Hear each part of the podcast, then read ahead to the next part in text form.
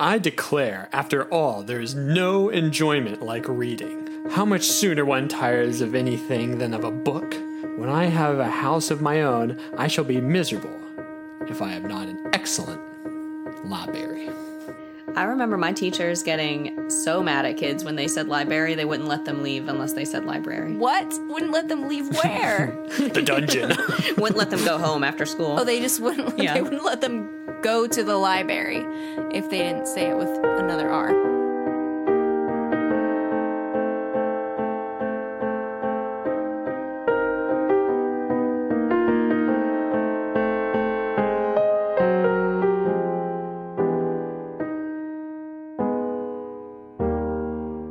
All right, greetings everyone. Welcome to Fire the Canon, the podcast where we read the books in the Western canon and decide if they belong or not. Rachel's opinions are objective. I'm your host, Jackie. Yeah! Woo woo woo! I'm the aforementioned Rachel. I'm surprised you like that. I like it because this time I'm the only one who gets to have opinions. no, I'm just Yes. kidding. Our opinions are Rachel's. Um, no, I have the most opinions. Our opinions are many. I'm Theo, producer. When we left you last time, Mr. Darcy and Elizabeth Bennet and Carolyn Bingley were all hanging out in the drawing room at Netherfield having a conversation. And um, Elizabeth and Darcy got into a little bit of an argument about poetry, lovers' quarrel, and there was a lot of sexual tension in that argument. dripping with it. Gross. Whew. Dripping with tension. I didn't pick up on that. Oh no! I wonder if Mr. Bingley might throw a ball. Let's find out. Now we're gonna get a little taste of ball. That's what I was about Now say. we're gonna get a little taste of ball. of Mr. Bingley's ball. Oh, one ball Bingley. oh, he is all one ball Bingley. He only throws one. Yeah. Lydia, the hated Lydia, makes Mr. Bingley agree to throw a ball at his house. Bam! Right at the sidewall. So later on, oh, the oh one thing is Mrs. Bennet. This time she tells Mr. Bingley regarding Jane. I often tell my other girls they are nothing to her. Wow. What a nice mother. the joke there was when she convinces him to throw a ball at his house. I was imagining him taking a tennis ball and just like He's like done. Oh, done God. threw a I- ball at my house. Yeah, that's. I keep forgetting that ball is a word for another thing, like a dance. What are you? I honestly didn't think that. You I thought Lydia Jackie was- actually wanted him to throw a, like a bouncy ball at his house? well, I was thinking like, let's see how this pans out. Maybe it makes sense eventually. No wonder he was reading the synopsis of this before we started the chat, and he was like, "I don't understand any of this. They just keep throwing bouncy balls around." Everyone's throwing balls all over the place, convincing people to hold balls for some reason. So, anyway, later on that evening, after the Bennets are gone, Mr. Darcy and the two Bingley women talk more crap about all the Bennet family, but he refuses to say anything bad about Not Kitty. Lizzie. Yes, even Kitty. Oh my god. I know. All right, Jackie, chapter 10. So, chapter 10, they all wake up. Jane and Elizabeth are still there because Jane's still sick. And Mr. Darcy is spending his time and he's writing a letter. Miss Bingley comes up to him and what? She just keeps bugging him. There's a really funny passage of her different ways of bugging him. Yeah, but she's bugging him and she thinks that she's being like coquettish and cute or something, Yeah. but he doesn't enjoy it at all. She keeps being like, "Oh, please remember me to your sister." And he's like, "Well, I've already done it once, so maybe you could let me just wait till the next time to do it again." She says, You write so fast. And he's like, Um, no, I don't. She's like, Wow. Actually, I write very slowly. And then she's like, It seems like you don't like your pen. Let me let me fix your pen. And he's like, No, no, no, I'll do it. I always fix my own pens. And she says, Tell your sister I'm delighted to hear of her improvement on the harp. And he says, Will you give me leave to defer your raptures till I write again? Isn't that how he talks? Yeah, that's how he talks. Mrs. Bingley is constantly bothering Darcy while he's trying to write his letter, and it's not endearing her to him. Mr. Darcy and Elizabeth get into a little bit of a Tiff. quabble, a quabble, a quibble, a Quabble. a squabble, a quibble, a quabble, a dibble, quarrel. whatever. Scrabble. Yeah. Mr. Bingley and Mr. Darcy. Bingley says, Oh, whenever I write, I write really quickly, but I am always blotting out words and doesn't make any sense. And Elizabeth's like, Wow, you're so humble. Well, and Darcy says, Mr. Bingley, it's like totally clear clear that you just think it's really cool, like how just laissez faire you are. Yeah, you how are. fast and Yeah. how careless. And he's like, You're talking about how you would just pick up and leave Netherfield in five Yeah, minutes. you're showing off. Yeah, you're showing off. And he goes, What do you mean? I'm being humble. These are flaws. And he's like, You think your flaws are really interesting, which he's right. Yeah, he's kind of he's humble bragging. Yeah. So then Lizzie is like, Oh, and Darcy, I suppose you're totally flawless. And he says, No, actually, I have a very resentful temper. If you cross me, it's going to be very difficult for me to ever forgive you again. And once you lose my good opinion, it's lost forever. And she's like, You're right. That's a bad flaw. Yeah, that's not a very funny thing. He says, "Oh, you want to laugh at my flaw? Here it is." And she's like, "Actually, I I can't laugh at that. That's that's a big flaw." And then he says, "Well, your flaw then is to misunderstand everyone willfully." yeah. Whoa. Ooh, now we're getting a little sense of the title of the book, right? Like he's pride, she's They both ha- they both portray both of those characteristics, and so do other characters at different That's the stereotype that she thinks of him. She's like he's proud, and then when Darcy thinks about Elizabeth, he's like she's prejudiced. She's willfully misunderstanding everyone. So, to try to stop them from arguing, Mr. Bingley keeps making these funny remarks and he says, I assure you that if Darcy were not such a great tall fellow in comparison with myself, I should not pay him half so much deference. He's saying, like, they have an argument where Mr. Darcy says that Mr. Bingley listens to his friends too much. He doesn't have a strong enough backbone. And Lizzie's like, no, no, no. He just really values his friends' opinions. He's great.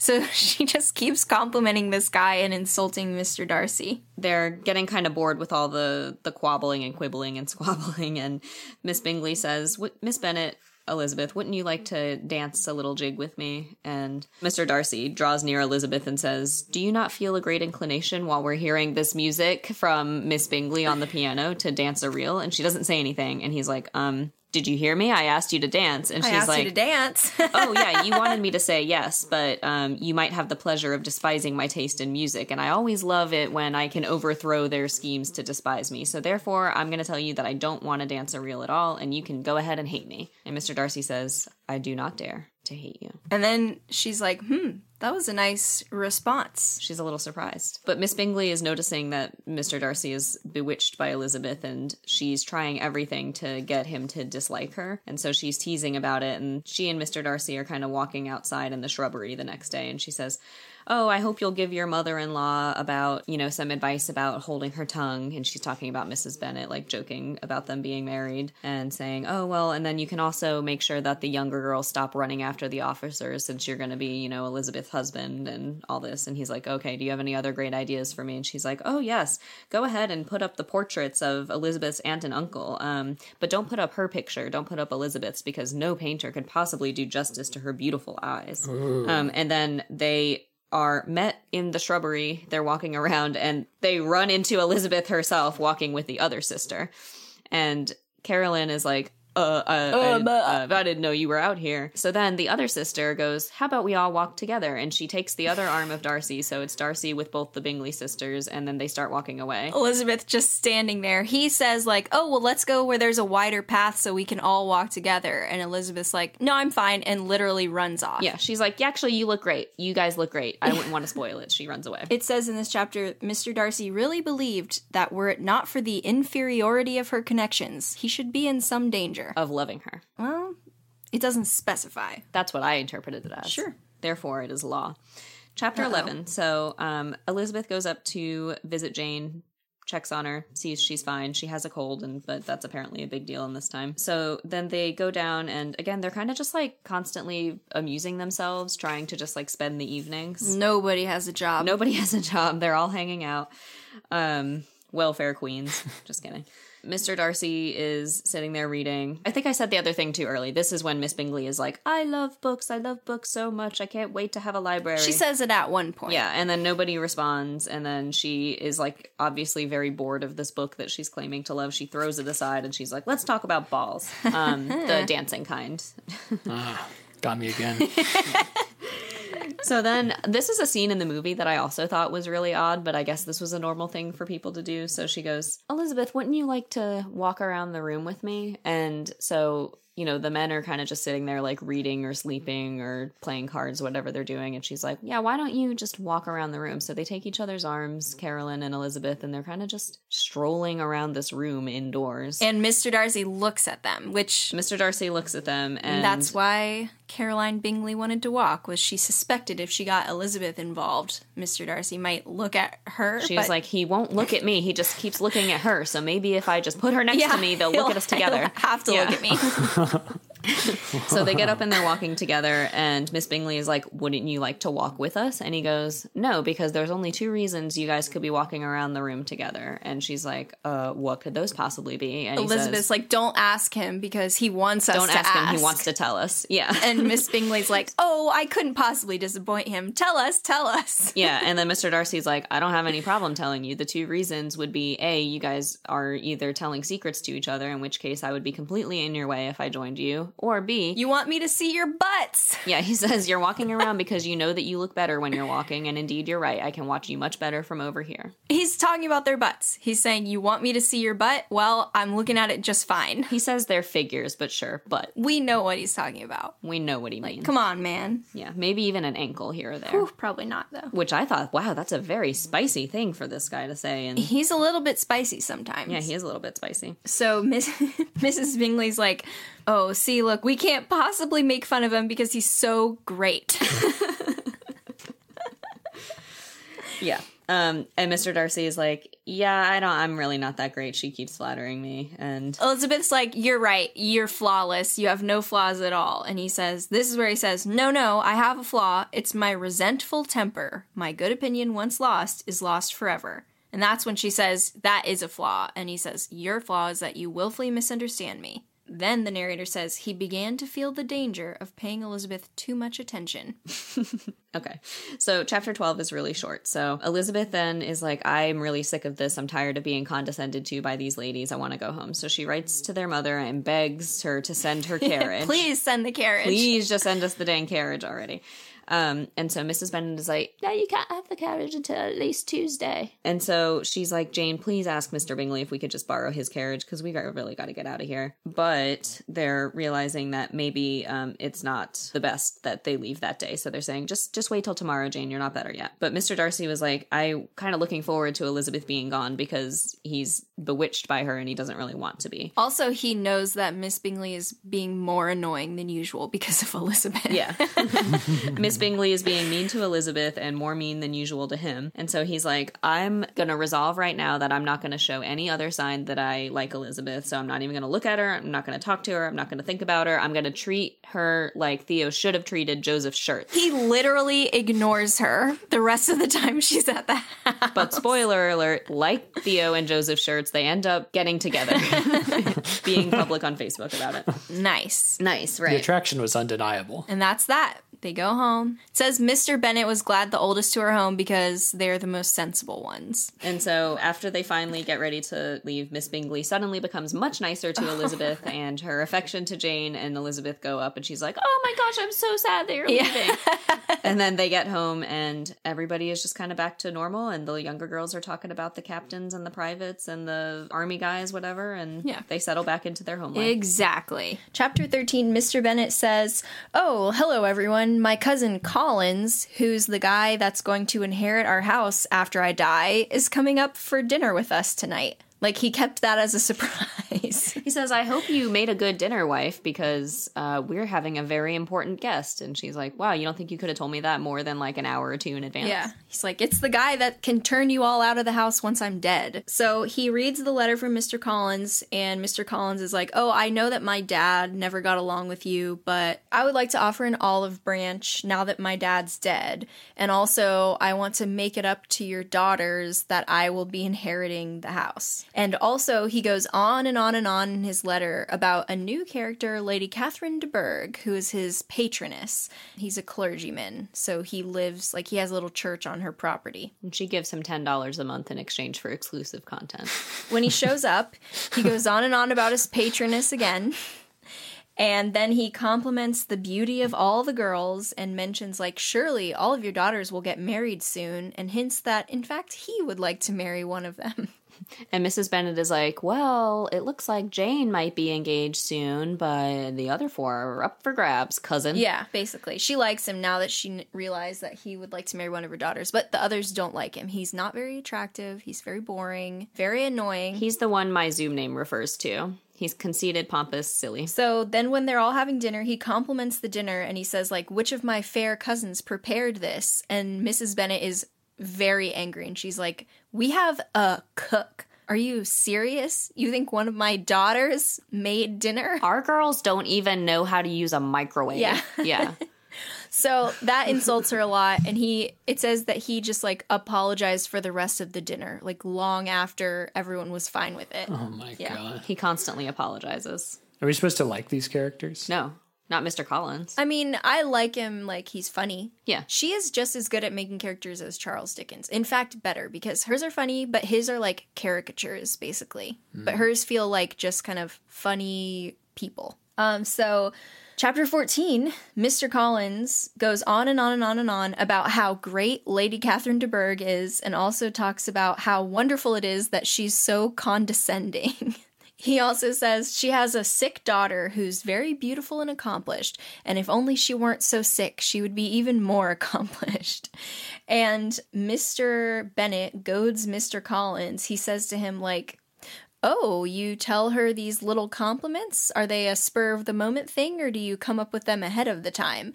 And Mr. Collins is like, Oh, I like to sit by myself and think up little compliments that she might like. And Mr. Bennet's delighted because he Yeah. like was very excited for this visit only because he was like, I know from the tone of this man's letter that he's absolutely absurd and I can't Yeah. wait to see how absurd he is. And he is not disappointed because Mr. Collins is just a pompous, absurd guy. he keeps glancing at Elizabeth to be like, Are you enjoying this as much as I am? And she's like, Not really.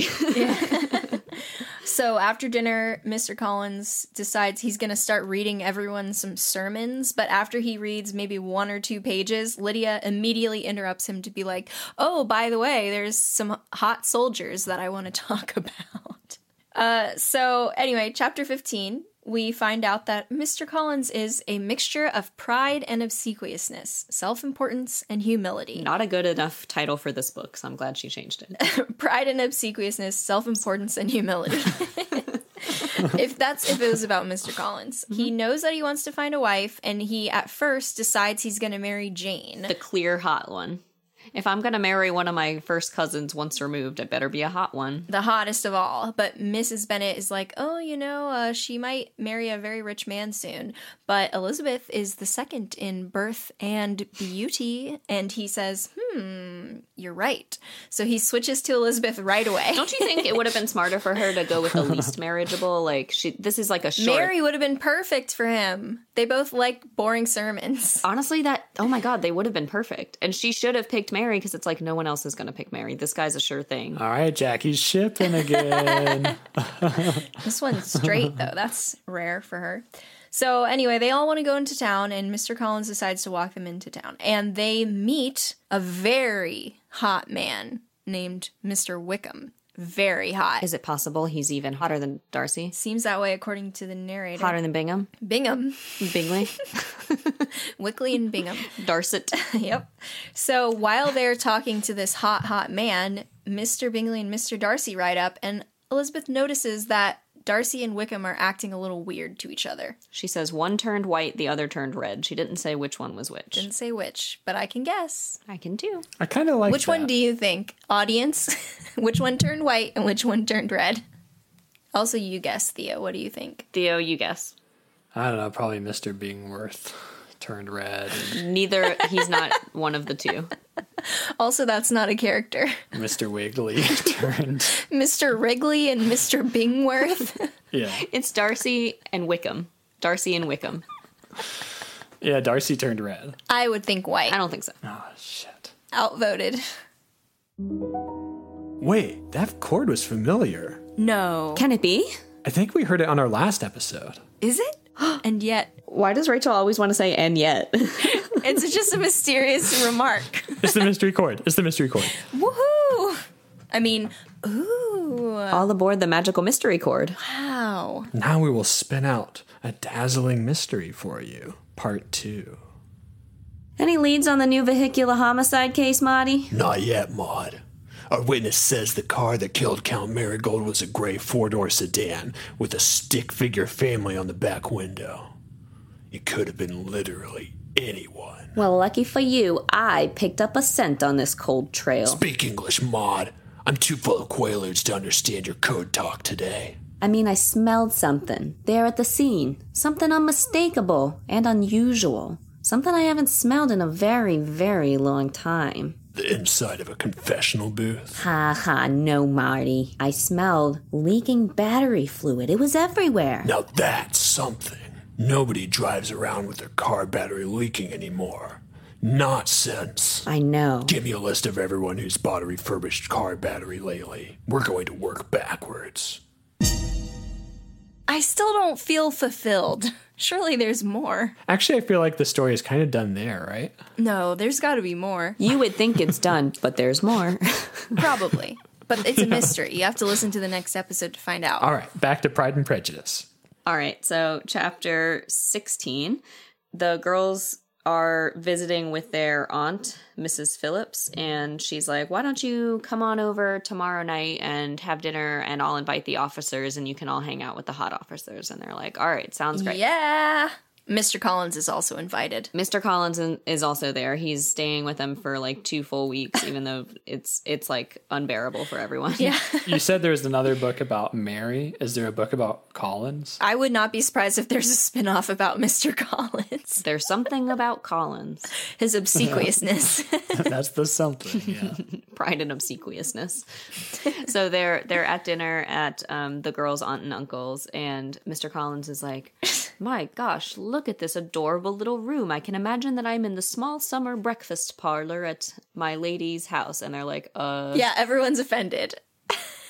thanks for comparing my entire house to the small breakfast parlor meant for Summer the, breakfast parlor. the summer breakfast parlor, not even the main one."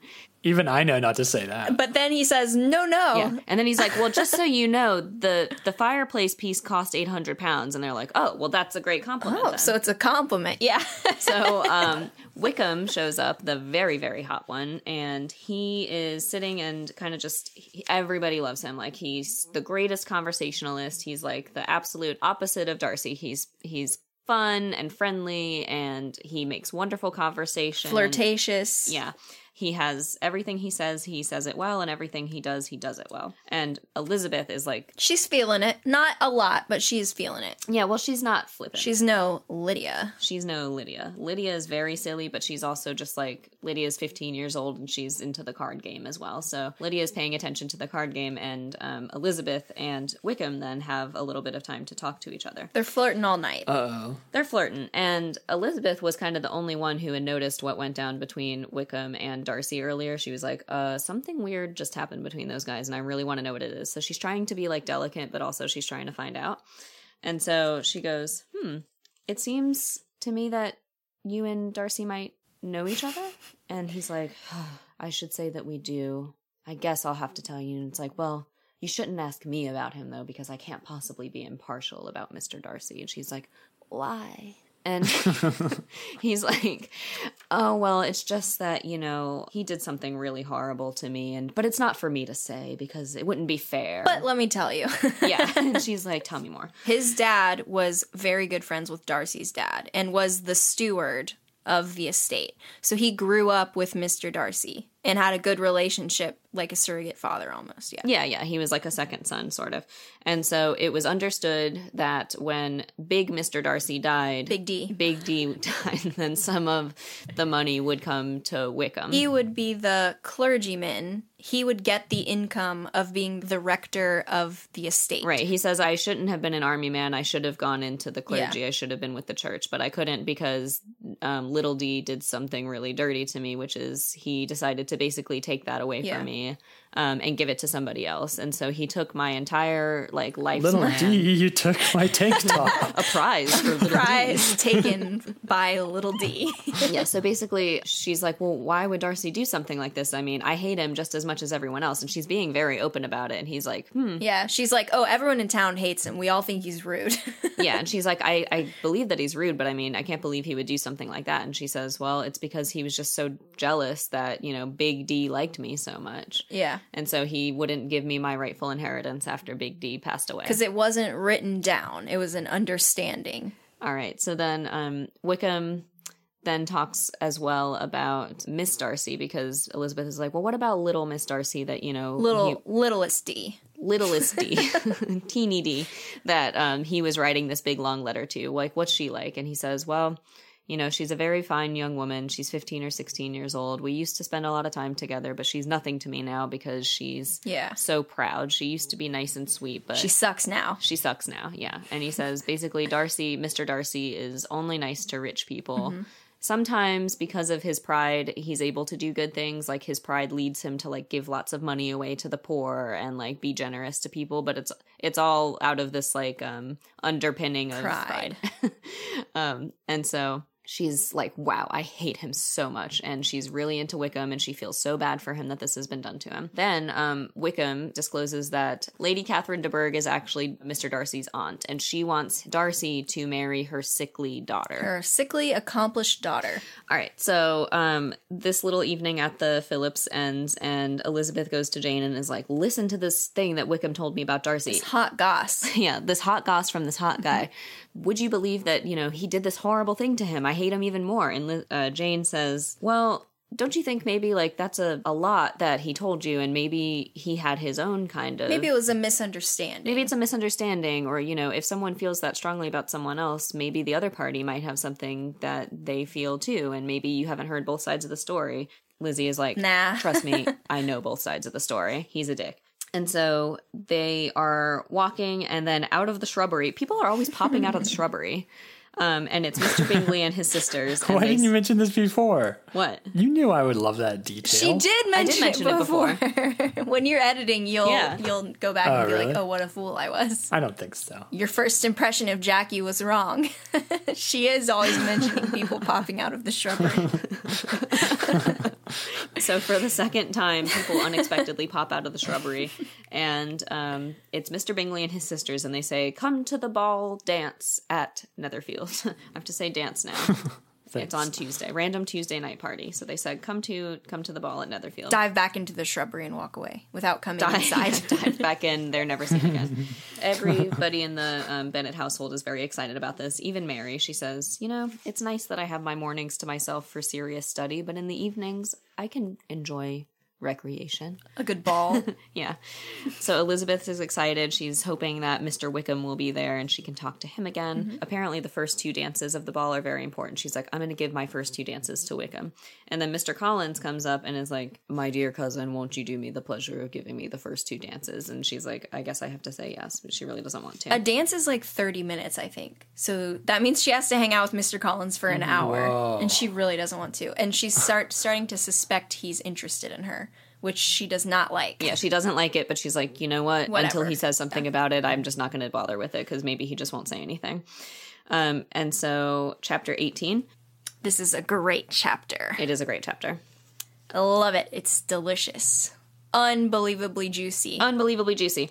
So Elizabeth shows up in the ballroom and she's like, Where's Wickham? not at the ball. It quickly becomes apparent that he's not there. And they run into another officer and he's like, Uh, yeah, I don't think Wickham's gonna be here because He has business. he has urgent business that has only come up because he obviously doesn't like Mr. Darcy and, you know, they can't be in the same room together. So she's very disappointed and she has to spend a full hour dancing with her cousin Collins. So she's kind of just joking about all this with her friend Charlotte. She's like, Man, what a bummer. Hawkeye's not here. Collins sucks. Collins sucks. And then Darcy comes he up. pops out of the shrubbery. He pops the out of the indoor shrubbery. shrubbery. like really, he does There's like a ficus up. tree in the corner. Yeah. Sidles out from a behind it. Yeah, the theme of the ball is shrubbery. Shrubbery. Theme yeah. of the book, in fact. Shrubbery and snubbery. shrubbery and snubbery instead of pride and prejudice. Doesn't have quite the same ring to it. I'm gonna write that. I'm gonna write that book. um, so she's just like telling Charlotte all about how horrible Mr. Darcy is, and suddenly Mr. Darcy himself pops up and is like, "Wouldn't you like to dance?" And she's so shocked, kind of like, um, kind of like holding in the elevator. She's like, "Oh yeah." She's like, uh, okay. And this is right after she told her friend that she hates him so much and would never, she had told her whole family, like, I'll never dance with him. But she's so shocked that he asked her that she says, uh, okay. Yeah, Charlotte's like, maybe you'll like Mr. Darcy if you get to know him better. And she says, that would be the greatest misfortune of all to find a man agreeable whom one is determined to hate. Do not wish me such an evil. Pretty funny, right? And then Darcy walks up and asks her to dance, and she says yes. um, so she's talking to him, and this is a very awkward dance because she's just being pretty mean to him, and she's saying things. She keeps purposefully picking at him. Yeah, so she's like, I get the sense that he doesn't want to talk, so I'm going to talk because I don't want him to be happy. Yeah. he's saying like, "Do you always talk while you're dancing?" And he's like, "Well, yeah, we can't just be silent for half an hour together." Yeah. And she's just kind of talking about how, "Oh, we're so similar. We're both unsociable and taciturn and we, you know, don't like to speak." And and Darcy says, um, "Well, that doesn't really sound very much like you, and honestly, it sounds like you don't really know me very well either." And she's like, "Who can say?" And so she's talking about Mr. Wickham now, and she was like, "So it seems like when you met us the other day on the street, um, you didn't seem so happy." And his mood immediately changes, and he's like, "Well, Mr. Wickham is really great at making friends, but he's not so great at keeping them." And she's like, "Oh, well, he's been so unlucky to lose your friendship. Seems like he's gonna suffer all his life for it." And so he's angry, but he's not angry at her. He's he's angry at someone else who obviously is Wickham. Mr. Wickham, yeah. So that's where all the all the juice is. So then Sir William, Charlotte's dad, comes up and is like, "Hi, Mr. Darcy, how are you doing? Oh, don't let me detain you." You guys look great together. yeah, she's so beautiful with her bright eyes. I bet you don't want to talk to me anymore. And then he leaves, and they're like, Oh, he also says, like, you know, you guys will get to dance at Jane and Bingley's wedding, which they're not engaged. yeah. And then Darcy says, "Sorry, he made me forget what we were talking about." And Lizzie said, "We weren't talking." um, and then she's like, "We don't have anything to talk about." And he says, "What do you think about books?" And she's like, "We don't like the same books." like she doesn't give him any chance at all. And so Let's talk about prejudice. yeah. She's like, I can't talk about books. I'm I'm always too distracted by what's going on at the ball. And he says, Oh, so you're just always occupied by the present? And she's like, Yeah, completely. And she's not even listening because she's not thinking about the present at all. so she's saying, I'm trying to figure out what kind of character you are. And he says, How's it going? And she's like, Well, I keep hearing really different things about you. And he's like, Well, don't don't try to figure me out right now. yeah, he's like, this maybe isn't the best time. She's like, well, if I don't figure it out now, I might not have another chance. And he said, oh, well, I would hate to upset you, mm-hmm. you know. So, and then they kind of leave the dance like that. So They're both annoyed. They're both annoyed. A funny thing was, it- the narrator says when the dance is over, they're both annoyed, but because Mr. Darcy likes Elizabeth so much, his annoyance almost immediately switches over to Mr. Wickham. yeah, it says there's a tolerable, powerful feeling towards towards her. A tolerable feeling. She's powerfully tolerable. it's powerful how much I tolerate her. Um, so basically, Miss Bingley comes up, and I think she actually does Mr. Darcy a solid for a little bit, but she also just loves gossip. She's a hot goss queen. Yeah, I hear you really like Wickham, but I gotta let you know that um, he did a really mean thing to Mr. Darcy, and I get that you're kind of thinking that Darcy isn't uh, the greatest guy, but you know, you really need to figure out that um, He's actually right this time. you know, sorry for ruining how much you love Mr. Wickham, but um, you need to think more carefully about that. So Elizabeth is like, that stupid girl. She just, she's w- willfully ignorant. She'll just do anything because she's so obsessed with Mr. Darcy. And so Jane shows up and they're talking and she's like, you have to hear what I heard about Mr. Wickham just now. And, but suddenly she sees like Jane is just really happy because she's spending time with Mr. Bingley and she loves Mr. Bingley and she's having a great time. And he's clearly like, uh, you know, admiring her just as much as she's admiring him and so she decides to kind of soften her bitterness a little bit and just let Jane be happy. Well, Jane also says, "Oh yeah, you know, I've heard that Mr. Darcy is the one who's in the right." But Elizabeth says, "Well, Bingley's getting his information directly from Darcy, so obviously Bingley only has his side." Yeah. They're all prejudiced against Wickham. Nobody's getting his side of the story. Um, so then Mr. Collins comes up and is talking to Elizabeth, and he's like, "I just found out that there's a relative of Miss Catherine de Bourgh here, and Lady Catherine de Bourgh. How dare you? Lady Catherine de Bourgh, and it's Mr. Darcy, and I am going to go up and plead my apology for not having known him before, and Introduce myself. introduce myself." And she's like, "Please don't do that. He's not going to like it." And he's like, "Look, I think I know a little bit more about um, gentlemanly actions than a young lady like yourself." So he goes up, and she's watching them across the room, and she's watching as Mr. Collins just makes a total fool of himself, and Mr. Darcy at first is just kind of like being polite. He's shocked that that he would do such a thing. Yeah. I feel like he ignores him a lot. Doesn't he ignore Mr. Collins never stops talking. So he just is kind of watching him talk and then is like, gives a polite response. But then Collins keeps talking and then eventually he kind of just walks away. Yeah. and he doesn't realize that Mr. Darcy was being contemptuous of him. And so this ball is really not going well for poor Elizabeth. So um, they sit down to supper then at the ball, and Mrs. Bennet keeps talking about Mr. Bingley and Jane and how it's going to be really loudly. really, loudly, everyone can hear. Which is, you know, this is not cool because they're not official or anything yet. And she's just like, oh, it's going to be so great. Jane's going to be so rich. She's going to live so close to home. We love Mr. Bingley. Everything's going to be great. And she's like, Mom, be quiet. Mr. Darcy's listening to you right now. And the mom says something rude about it. Yeah, she says, I don't care about Mr. Darcy. Like, nobody likes him. Which I think that's honestly kind of cool because Miss Bennet is so, you know, vapid and shallow. You would think she would just be like, I don't care how mean he is. He's rich. But she really hates Mr. Darcy. Elizabeth says he can hear you, and the mom says, "Well, he sucks." And he hears that too.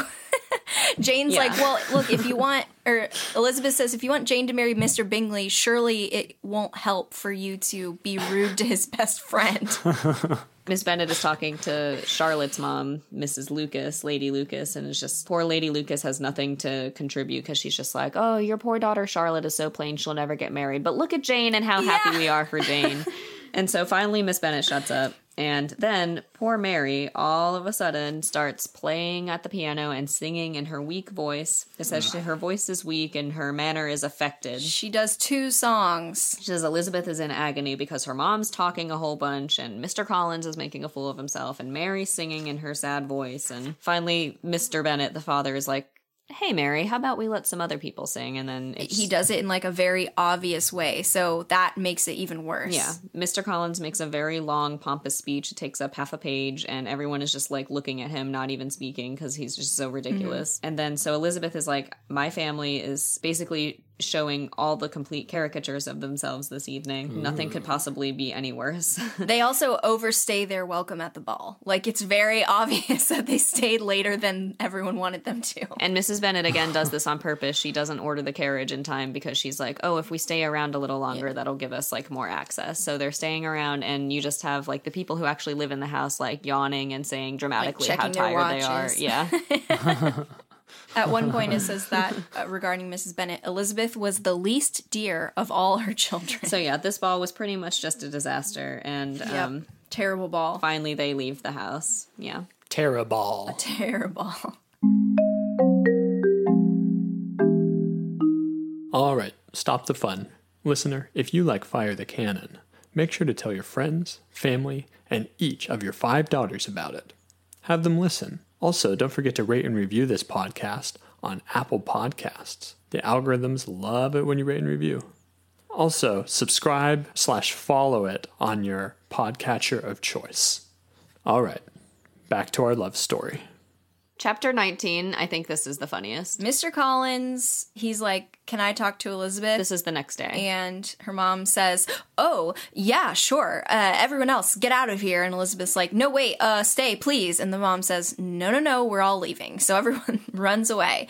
And Mr. Collins proposes to her in a very awkward and a not romantic at all way. And while he's proposing, It sounds like an essay. He says, The reasons for marriage are as follows. I will outline them in this essay. And then he says, The reasons I want to marry you are because of this. he also this keeps talking and- about Lady Catherine de Bourgh the whole time he's proposing to Elizabeth. And Elizabeth at one point like thinks she wants to stop him, but she can't stop herself from laughing because of how ridiculous he is. We also find out that her inheritance is 40 pounds a year after her dad dies, which means that her yearly income is around $3,000 or like maybe $4,000 a year. So, not very much money. Yeah. So she rejects Mr. Collins, of course, and he says like, "Oh, well, you know, that's just the practice of delicate females is to turn down a man to increase his desire. so I'm not going to be worried about it." Ah. And she, yeah. And she says like, "No, no, no, I assure you, this is this is not a stratagem at all. Like, I don't want to marry you." And he's like, "Oh, I know how it is." And she says, "No, no, no." he says, Young women always turn men down three or four times. and then he keeps upping the times. She's like, no, seriously, do me the honor of respecting my opinion. I'm just telling you, I do not want to marry you. And he's like, sure, sure, sure, okay. He says, I hope the next time that I talk to you about this, You're ready to admit that you want to marry me. Yeah. It's just so funny. This is kind of like a Charles Dickens book where just the narration is so hilarious that people just Yeah. people don't realize that this is uh, in my opinion, it's pr- more funny than it is romantic. Yeah, it's definitely very funny. Like I think so after he gives like the essay reasons like these are the reasons I want a wife and he just says those and then she rejects him and he goes, "I believe that your refusal is merely words. My reasons for believing it are these. It does not appear to me that my hand is unworthy of your acceptance. um, my situation in life is pretty good. Um, you're going to be poor. I don't think anybody else is ever going to ask to marry you, and therefore, um, I conclude that you are not serious. Yeah. wow. Which, how flattering. That's amazing. Pretty good, right? So, chapter 20, uh, both Elizabeth and Mrs. Bennet run to Mr. Bennet to say, like, you need to fix this. because Elizabeth's like, Dad, you have to tell him that I'm serious. He's not listening to me. And Mrs. Bennet is saying, Mr. Bennet, you have to tell her that she has to marry Mr. Collins. Or I'll never speak to her again. And her father says, An unhappy alternative is before you, Elizabeth. From this day, you must be a stranger to one of your parents. Your mother will never see you again if you do not marry Mr. Collins, and I will never see you again if you do. She's very happy about that. She's like, Oh, thanks, Dad. So finally, Mr. Collins understands that she's not going to marry him, and he gets very offended. And he starts saying, Well, you know what? I don't want her anyway, because if she's going to be like that, then she can't possibly be serious enough to be my wife. Because Mrs. Bennet is like, oh no, I'll convince her to change her mind. And he's like, eh, I don't know about that. So at this point, her friend Charlotte Lucas comes to visit, and Kitty's like, oh my gosh, Charlotte, listen to what happened. It's hilarious. And so to kind of help out, Charlotte is like, okay, I'll go distract Mr. Collins. So she's like talking to Mr. Collins, and Mrs. Bennet is just apologizing. Mr. Collins isn't sad. Like, he, he doesn't have any Yeah. feelings towards Elizabeth. He's Like, offended. yeah, he's just offended. Yeah. His pride is injured. Ding, ding, ding.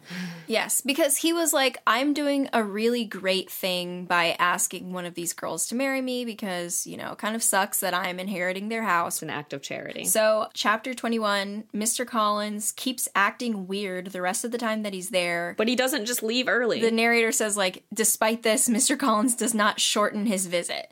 So he could have left after his proposal was rejected, but he just stays and acts weird the whole time.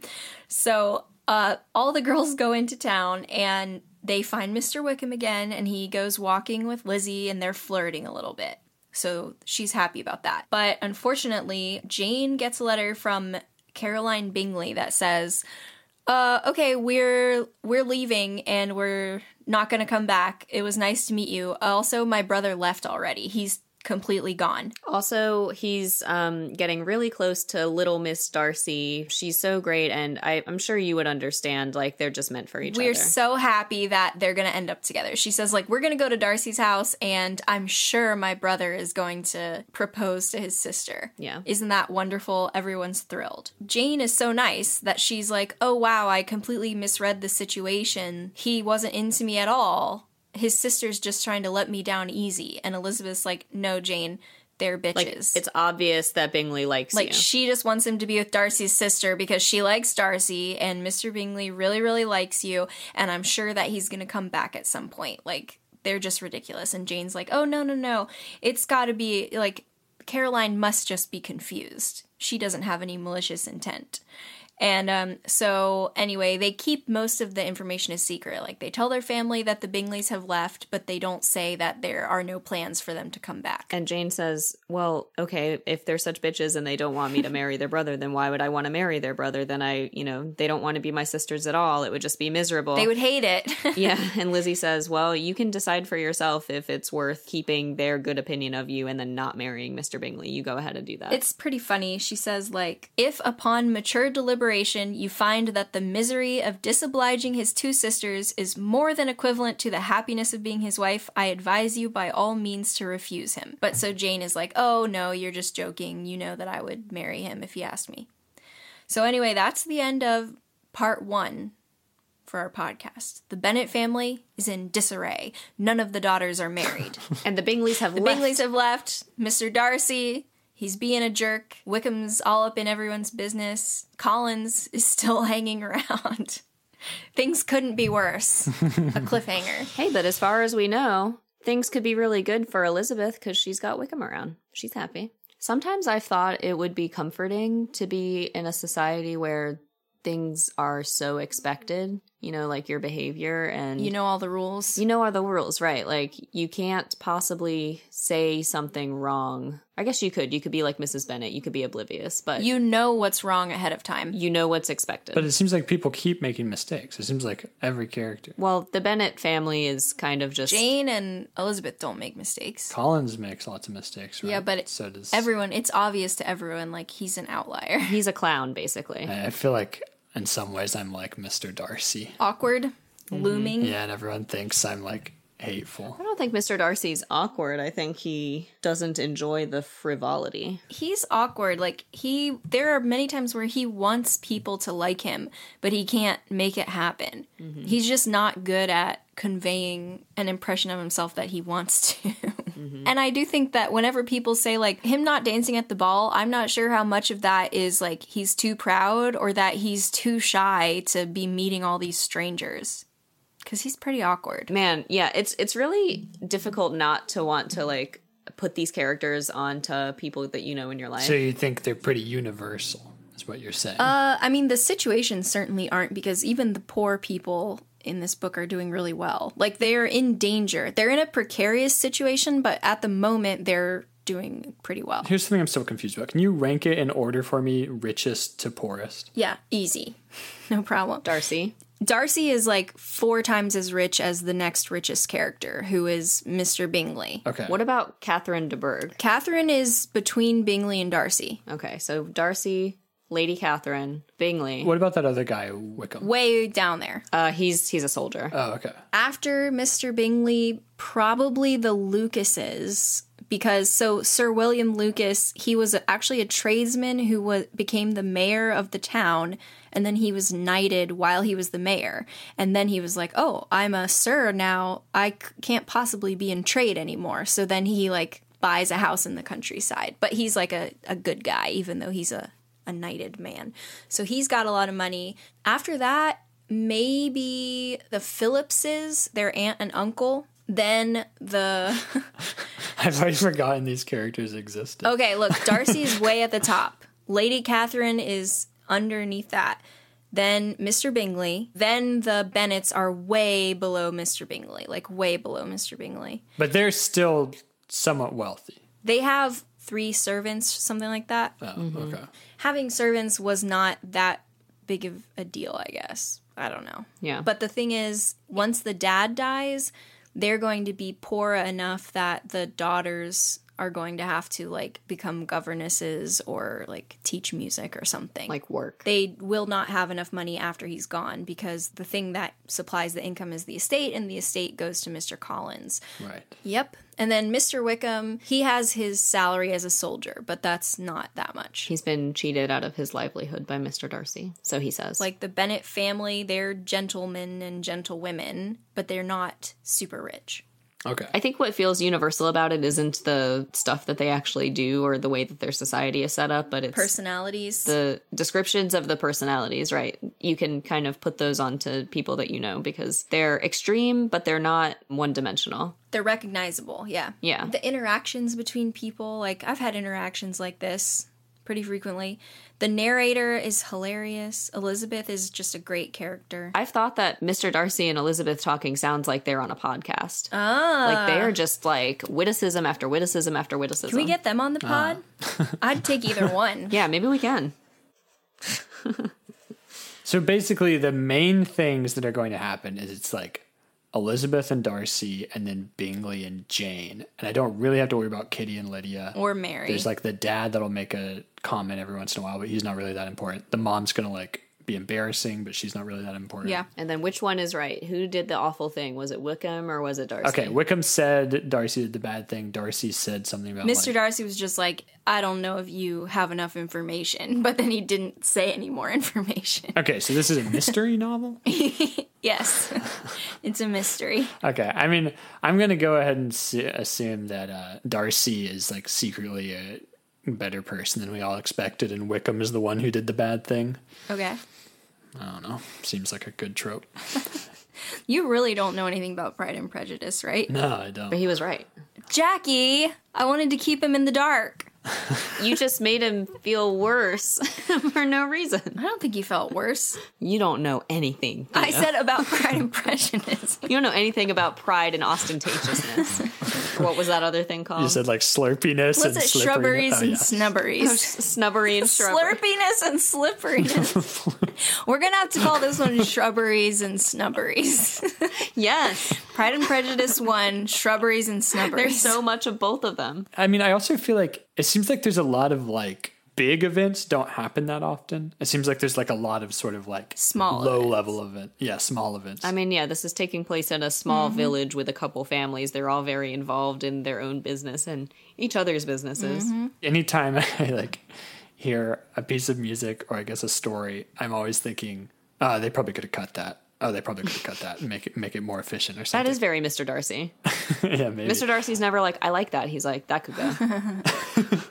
I was thinking that about this book. Like sometimes I was like, I don't know if that could be cut. But then I thought, I guess if we're supposed to like watch these people slowly change their opinions of each other, then we need all this sort of Yeah, I hate to say it, but everything is good. There's no like the sentences are all funny Yeah. and they all add to the whole. It's amazing. No cuts. It's perfect. It's a great book. It really is like a perfect novel. The structure, it just it's great. I agree that it's very funny, and I think all the sentences have like a funny purpose, but I also wonder, I don't know. There's just so many things that. I mean, honestly, in my mind, I was thinking, do they really need to have five kids? Oh. It's a lot of kids. You know what I Which mean? one Like, would you cancel? cancel? I, I don't know about cancel. Obviously, Kitty or Lydia. Probably Kitty. Kitty doesn't. yeah, I feel like his Kitty, favorite. Kitty, Lydia, or Martha. Mary. like. Mary. Yeah, whatever. Poor Mary. Theo didn't even remember her name. The only kid that you could cut is Kitty. You could combine Kitty and Lydia, but she still is important. It's still funny. Five is a lot, like for back then, because so that's the kind of family where you're like, whoa. And then five daughters without any sons. Like that tells you that they kept having kids on purpose to try to like save the family with a son. And finally they were like, we just can't do this anymore. Yeah. The number of kids is important to the story, even though you don't really care about three of them. That mm-hmm. makes sense. But I love the idea of Jane Austen finding five parts of her personality and just making a character for each Yeah. one. yeah. Kitty is the personality that like coughs. Coughs sometimes. oh, she did die of something. Jane Austen. And then they can use polymerization to make Jane Austen again. Yeah. Yu-Gi-Oh! Yu-Gi-Oh! Okay. That's a pretty rare card, I hear. Yu-Gi-Oh! Yu-Gi-Oh! Yu-Gi-Oh! Mm. That's the theme song. Is that the theme song? Yu-Gi-Oh! Yu-Gi-Oh! You're about to watch Yu-Gi-Oh! All right, so if you're wondering what the theme song for Yu Gi Oh is, join us next time for the continuation of Pride and Prejudice by Jane Austen. If you have anything you'd like to tell us, you can reach us by email at firethecannonpodcast at gmail.com. We're on Facebook as both a discussion group and an official page for announcements at Fire the Cannon Podcast. You can find us on Twitter and Instagram at Fire the Cannon Pod. We have a website which you can reach at firethecannonpod.com or firethecannonpodcast.com. Either will work. Thanks to Jackie, indirectly. We also have a Patreon that you can find at patreon.com slash fire the cannon. We would love it if you would stop over there, check out what exclusive stuff that we have set up for our patrons, um, all of the extra perks and exclusive content. So check us out over there. Or if you want to just maybe leave us a one-time little present, then you can go to ko-fi.com slash fire the cannon and leave us something there. That's ko-fi.com. nice. Yu-Gi-Oh! Um, anything else we need? Yu-Gi-Oh! Let's say goodbye to now. Goodbye now. Goodbye now. No, please forgive me for having taken up your time and accept my Please best forgive me wishes for having taken your up your health time and and accept my best happiness. wishes for good luck and I happiness. accept my best wishes for your happiness and